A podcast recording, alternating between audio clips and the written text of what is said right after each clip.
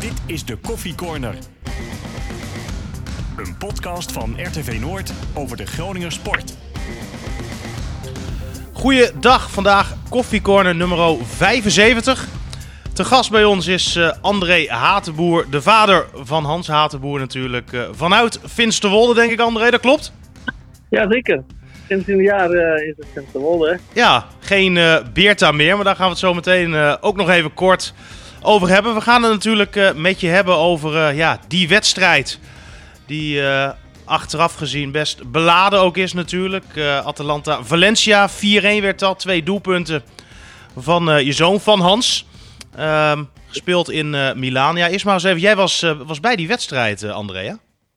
Ja, zoals zoveel. En 55.000 uh, Bergamasco's met ons daar op de tribune in San Siro.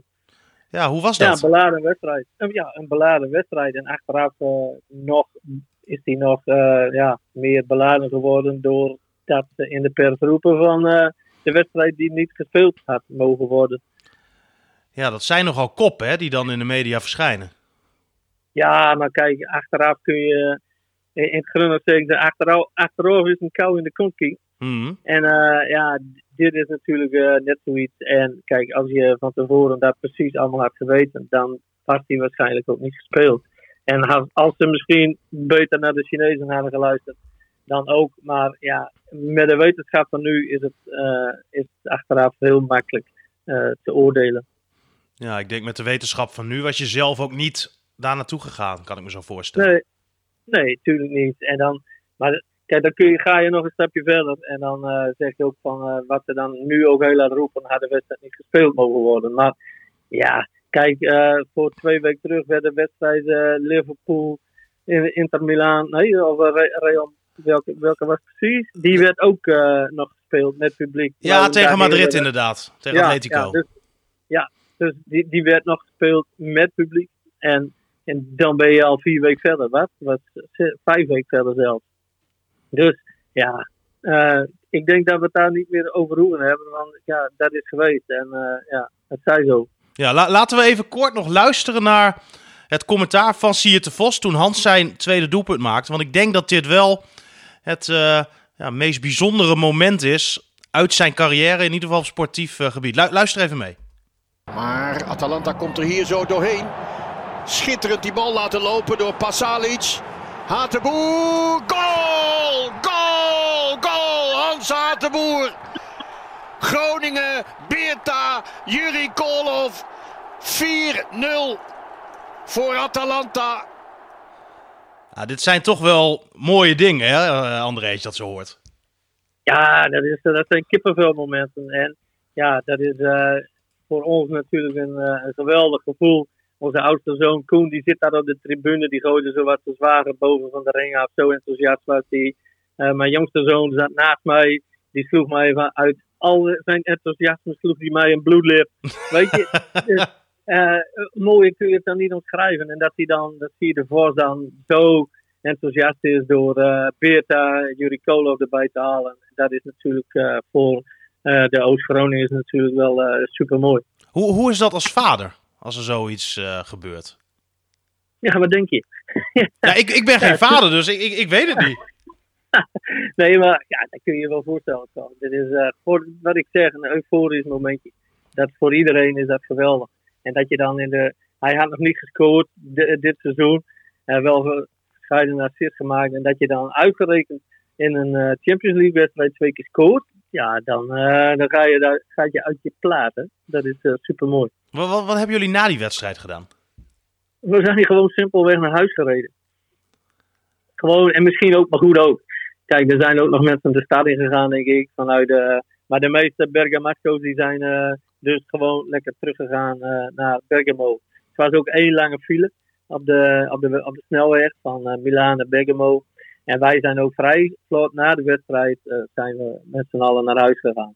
En ja, ja en later kwam Hans thuis en uh, ja, hebben we het er nog even over gehad. Maar ja, de volgende, dan is het, uh, de wedstrijd was laat afgelopen, dus je, we hebben er voor mij een dikke uur over gedaan om terug te rijden. En dan ben je dus laat thuis en de volgende ochtend moest hij gewoon vrolijk weer trainen. Dus zoveel, we hebben gewoon met z'n allen de wedstrijd nog even beleefd. En de euforie besproken. En ja, en dan ga je lekker op bed van de volgende dag is het vroeg dag. Die wedstrijd die werd op 19 februari gespeeld, hè? iets meer dan een maand geleden. Nu, hoe zag het leven toen in Bergamo eruit? Want jij was daar uiteraard. Ja, maar nog heel normaal. Er, was uh, nog geen uh, crisis. En er waren wel wat besmettingen, maar niet in, in die vorm zoals het zich uh, later openbaarde. En, en, het is nu, nu dramatisch daar, dat wil je niet weten. En je hebt de beelden wel gezien. En ja, gelukkig is de hand veilig. En ja, die, die komt het huis niet uit. En ja, dat is gelukkig maar. Maar er zijn heel veel mensen zijn daar besmet. En ja, iedereen heeft de beelden wel gezien en de, de, stukjes gelezen in de krant. Dat is, ja, dat heeft een omvang. Ja, dat, dat kent zijn weerhaven niet daar in Bergamo. Nou, je zegt hè, Hans die is veilig. Is natuurlijk ontzettend fijn om te horen. Ik kan me ook voorstellen, wel, hè, ondanks dat er natuurlijk heel veel goede maatregelen voor al die sporters genomen worden, dat, dat je als vader toch ook wel een, een soort van angst hebt als je zo'n in zo'n stad zit, terwijl daar zo'n uh, ja, uitbraak is. Ja, zeker. Maar kijk, het, je moet dit loszien van de sporters. Uh, de sporters zijn een onderdeel van de maatschappij. En die, al die sporters, die, die moeten net zo goed een pas op de plaats doen als al de mensen die in Bergamo wonen.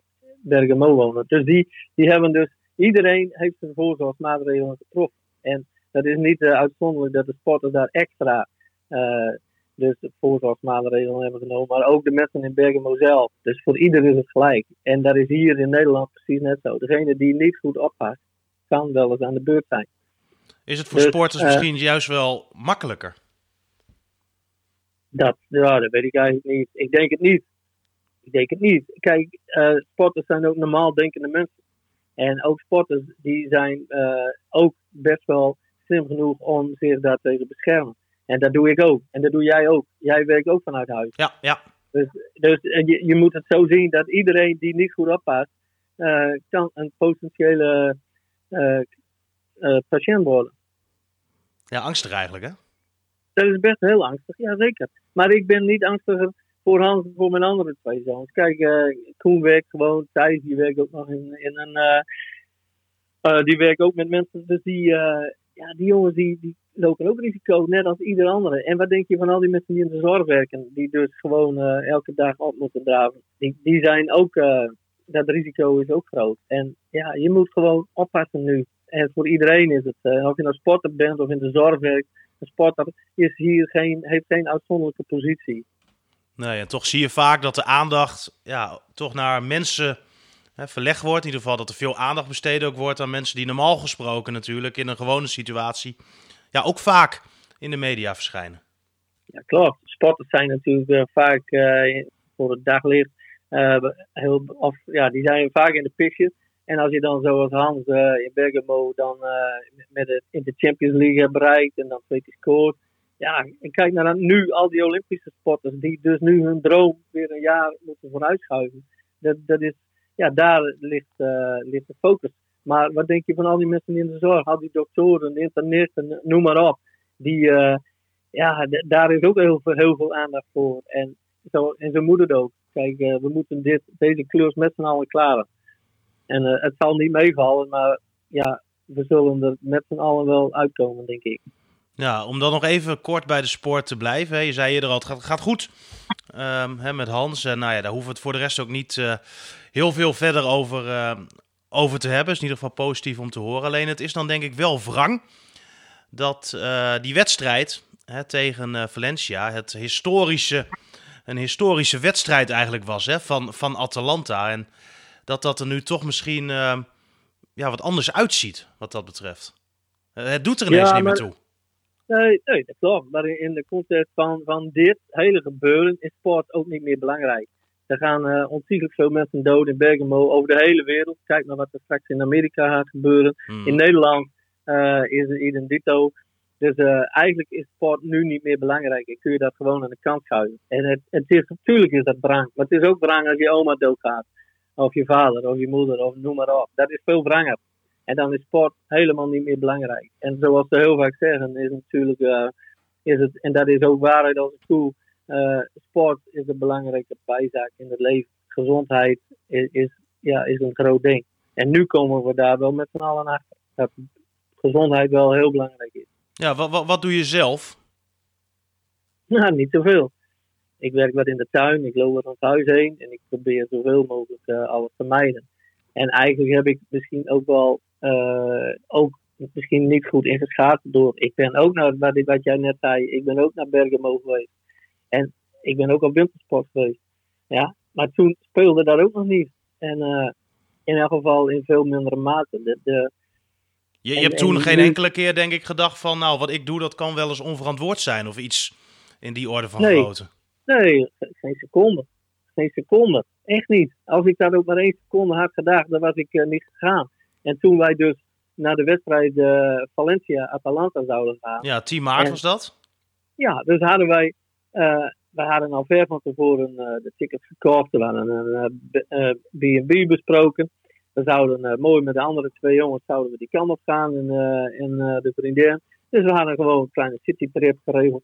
En eh, we zouden de wedstrijd zien. Maar dan ineens, dan, eh, ja, dan wordt het ineens zo ja, ernstig dat, je, dat wij hebben gezegd van ja, wij gaan niet.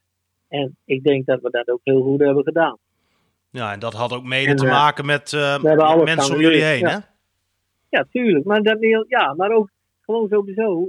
toen werd het wel duidelijk in wat voor een omvang dat het was. En zelfs, werd zelfs al even gesuggereerd in het weekend voor die wedstrijd. of ze Italië wel, wel of niet uit zouden komen. En ja, even daarna ging ook alles wel op slot. En ja, het is, eh, natuurlijk, eh, kijk, wij hebben toen besloten om niet te gaan. En, en eh, omdat we toen de ernst er ook van inzagen. Toen kreeg, kreeg je die hele brandhaat en, en ja, toen werd het wel heel serieus.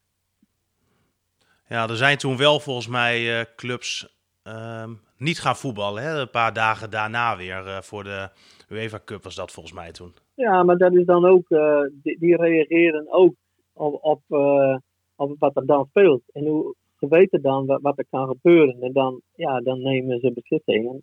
En een paar dagen later werd bijna alles aan, werd de competitie werd stilgelegd. Dus ja, noem maar op. Het zijn bijzondere tijden, André. Ja, daar kun je even stil van worden. Dat is, eh, dat is gewoon zo. Dat is voor ieder. En als we nu niet met z'n allen een pas op de plaats doen, dan duurt het nog heel, heel lang. En kijk wat er in Amerika nu gebeurt. Ja, dat is, is nog veel ernstiger. Of nog veel Dat is ook, eh, net als hier, dat daar, omdat daar zoveel mensen bij elkaar wonen in New York en noem maar op. En India, wat er nou ook, eh, dat las ik gisteren ook, in India, die gaat nu ook helemaal op slot. Nou, daar wonen zoveel mensen bij elkaar. Ja, dan zijn de hygiënische je- omstandigheden natuurlijk eh, Ja, heel, ja, weer ja, een stuk anders dan hier in Europa. En zelfs in een Bergamo, wat op dit moment zo'n grote haard van besmetting is natuurlijk. Ja, ja, ja. Kijk, en wij hier in het noorden wonen nog relatief ver van elkaar af. Dus, en als wij hier een pas op de plaats doen, je ziet het ook dat de aantal besmettingen hier in het noorden minder zijn dan in, het, eh, dan in Brabant waar ze carnaval vieren. Want daar hebben we nog niet benoemd. Kijk, als, eh, ook carnaval had niet, niet eh, gevierd mogen worden met de wetenschap van nu. Ja, daar hadden dat wij het volgens mij vorige week ook nog eventjes over. Hè. Toen vroeg ik ook van, nou ja, had je met de kennis van nu, hè, was je dan alsnog toen naar die wedstrijd gaan? Maar ja, toen zei je ook van, ja, ik wist het niet. En carnaval ging door, mensen gingen in Italië op wintersport. Ehm, we wisten het gewoon niet. Nee, we hebben de ernst er niet van ingezien. Zo is het. Ik denk dat, dat je het zo een beetje moet. eh, als we beter naar de Chinezen hadden geluisterd, waren we allemaal niet gegaan.